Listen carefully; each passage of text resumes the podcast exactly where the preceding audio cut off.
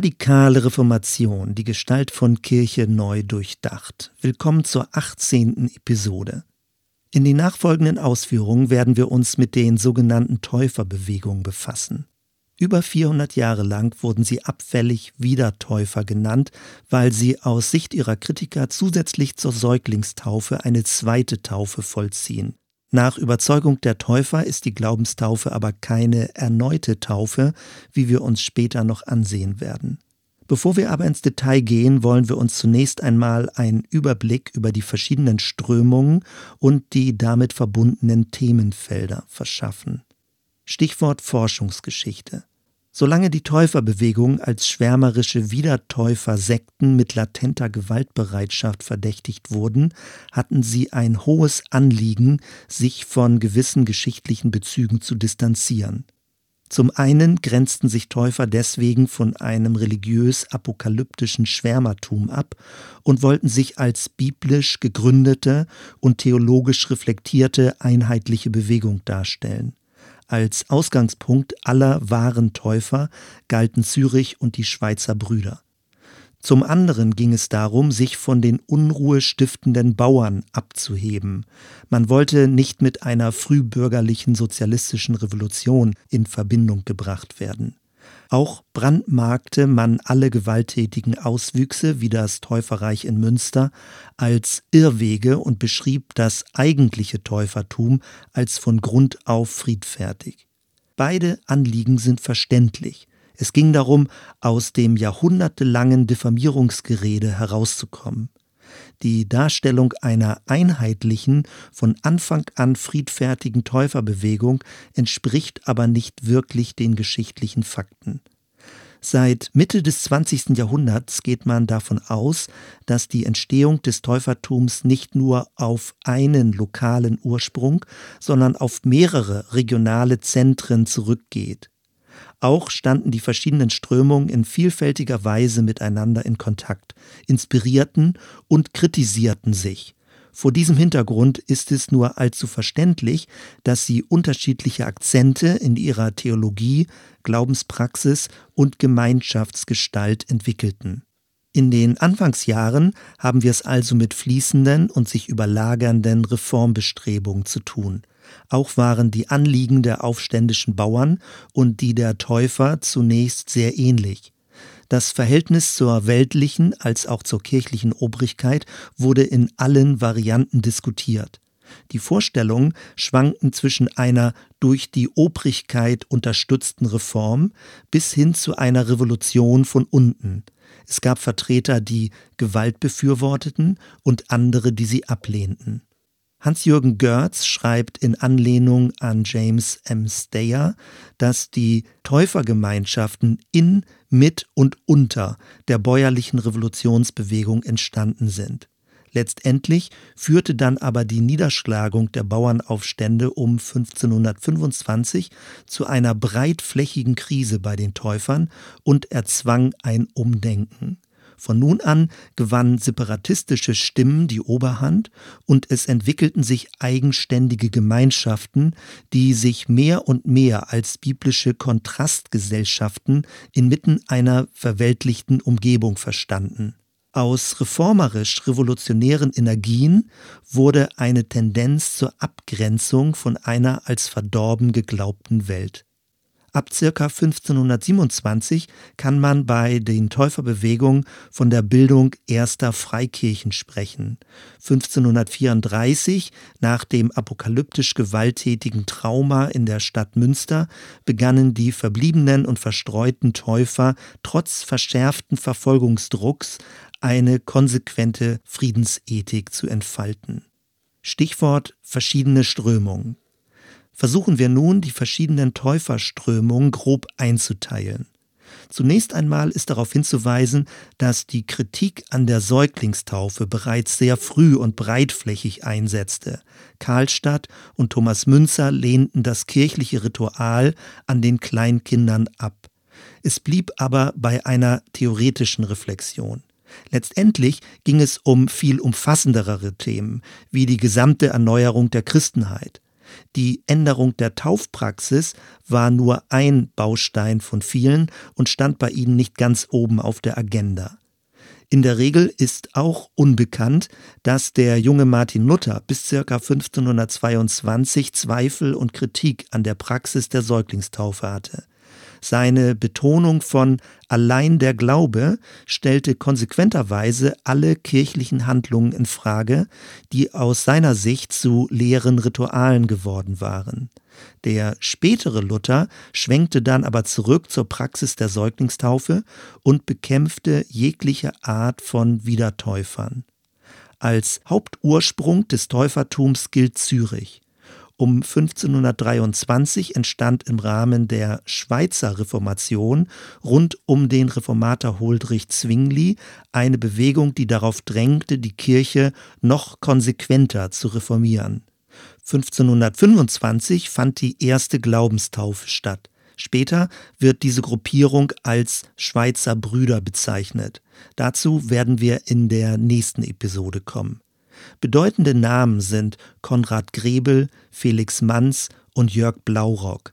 Auch Balthasar Hubmeier und seine täuferische Theologie wird uns beschäftigen. Anfang 1527 wurde Felix Manz der erste Täufer-Märtyrer. Er wurde in Zürich ertränkt. Kurz darauf gab es eine Täuferversammlung und die berühmten Schleitheimer Artikel wurden verfasst. Eine zweite große Täuferströmung entwickelte sich in Norddeutschland und den Niederlanden.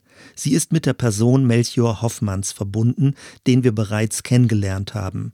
Viele seiner endzeitlich apokalyptischen Theorien waren Grundlage für das spätere Täuferreich in Münster. Nach Eroberung und Rekatholisierung der Stadt wurde diese Strömung weitestgehend aufgerieben. Im weiteren Verlauf werden sich um den ehemaligen Priester Menno Simons friedfertige Täufer sammeln. Später wird man sie Mennoniten nennen. Darauf werden wir in späteren Episoden zurückkommen. Eine dritte Strömung entwickelte sich im mittel- oder eher südöstlichen Bereich. Sie ist im gewissen Sinne eine Fortsetzung von dem, was zum Teil Karlstadt, aber noch mehr Thomas Münzer begonnen hatte. Eine wichtige Region des Bauernaufruhrs war Thüringen. Als Münzer 1525 kurz nach der Niederschlagung der aufständischen Bauern hingerichtet wurde, schien die Bewegung vernichtet. Einzelne konnten aber fliehen. In diesem Zusammenhang werden wir Hans Huth kennenlernen, der die revolutionäre Energie Münzers aufnahm und ins Täufertum hineintrug. Auch freier agierende Täuferpersönlichkeiten wie Hans Denk und Pilgram Marbeck werden wir uns ansehen. In gewisser Weise als Verlängerung dieser südöstlichen Täuferströmung ließen sich die hutterischen Brüderhöfe in Südtirol als auch in Böhmen und Mähren verstehen. Sie gehen auf den Täufer Jakob Huter, nicht mit Hans Huth zu verwechseln, zurück. Hier wird auch der Name Kaspar Breitmichel, dem frühen Chronisten der Täuferbewegung, auftauchen. Wenn man noch weiter unterscheiden möchte, könnte man als fünftes auch auf die polnischen Brüder und den Sozianismus hinweisen. Die große Täufergemeinschaft in Rakau wurde über längere Zeit von antitrinitarischen Lehren geprägt und entfremdete sich dadurch mehr und mehr von ihren ursprünglich täuferischen Wurzeln. In der Episode über die Antitrinitarier sind wir kurz darauf eingegangen. Letztendlich sollte durch diese Aufzählung deutlich werden, dass wir es bei der Geschichte der Täufer mit einer an mehreren Stellen aufkeimenden oppositionell reformerischen Strömung zu tun haben. Frühe Epizentren waren Zürich, Straßburg, Augsburg und später auch Emden. Es war aber keine strategisch koordinierte Reform oder Revolution und sie hatte auch keine völlig einheitliche Theologie. In heutiger Sprache würde man so ein Phänomen möglicherweise Graswurzelbewegung nennen. Stichwort Selbstverständnis. Versuchen wir uns nun stichwortartig die theologischen Wandlungen vor Augen zu führen. Alle reformatorischen Strömungen entwickelten sich in einem feudal geschichteten Gesellschaftsmodell. Die Bauern wehrten sich gegen Ausbeutung durch den Adel und drängten zur Selbstverwaltung und Mitbestimmung. Darüber hinaus hatten offenkundige Missstände in der Kirche zu einer breitflächig antiklerikalen Stimmung geführt. In der gesellschaftlichen Elite herrschte eine humanistische Weltsicht vor, mit dem Ziel, durch Bildung und organische Reformen auch die bestehende alte Kirche erneuern zu können. All das bewegte sich noch innerhalb der vorgegebenen Ordnung. Luther entdeckte nun eine neue Freiheit vor Gott und stellte sich im Schutz einiger Fürsten gegen Kaiser und Papst. Die lutherische Freiheit war aber in erster Linie eine innere Glaubensfreiheit vor Gott. Die Bauern und Thomas Münzer dagegen wollten diese Freiheit auch auf gesellschaftliche Strukturen angewendet wissen. Aus der Befreiung des Inneren drängten sie zu einer utopischen Umgestaltung der damaligen Welt. Sie drängten nach vorne, raus aus den theologischen Höhenflügen, nach unten in den Alltag, ins Sichtbare, Konkrete. Als sich dann aber Luther und auch andere Reformatoren von den radikalen Strömungen abwandten und eher eine obrigkeitliche Reformation befürworteten, kam es zur Niederschlagung aller Aufstände und einer breitflächigen Verfolgung der Basisbewegung. Das Hauptanliegen der frühen Täufergemeinschaften bestand darin, das Ideal einer urchristlichen, direkt an der Bibel orientierten Gemeinschaft wiederherzustellen. Als ihnen aber klar wurde, dass sie sich gegen die alten und neuen landeskirchlichen Obrigkeiten nicht durchsetzen konnten, wurde aus ihrem Kampf gegen die bestehenden Ordnungen eine Art Verweigerung. Aus ihrem Zurück zum Urchristentum entwickelten sie ein gesellschaftliches Neben und bildeten Binnenkulturen als Parallelstruktur. Sie stellten sich damit sowohl gegen den Weg der Reformation von oben als auch gegen den Weg der Revolution von unten. Stattdessen formierten sie einen dritten Weg des Anders. Sie bildeten Kontrastgemeinschaften, die sich weigerten, an den politischen und kirchlichen Mechanismen teilzunehmen. Oberflächlich betrachtet erscheint ihr Verhalten als Flucht, raus aus der Gesellschaft. Genauer betrachtet erkennt man darin einen negativen Protest, eine friedfertige Verweigerung, die sich sowohl aus dem Ideal der Urgemeinde als auch aus einer Utopie einer erneuerten Welt speiste. Die ersten Täufergemeinschaften fielen vollständig aus dem Rahmen. Sie verweigerten sich dem sogenannten Corpus Christianum, also der jahrhundertealten gesellschaftspolitischen Einheit von weltlicher und kirchlicher Macht. Selbst wenn sie im weiteren Verlauf vollständig auf Gewalt verzichteten, mussten sie zwangsläufig als strukturelle Bedrohung wahrgenommen werden.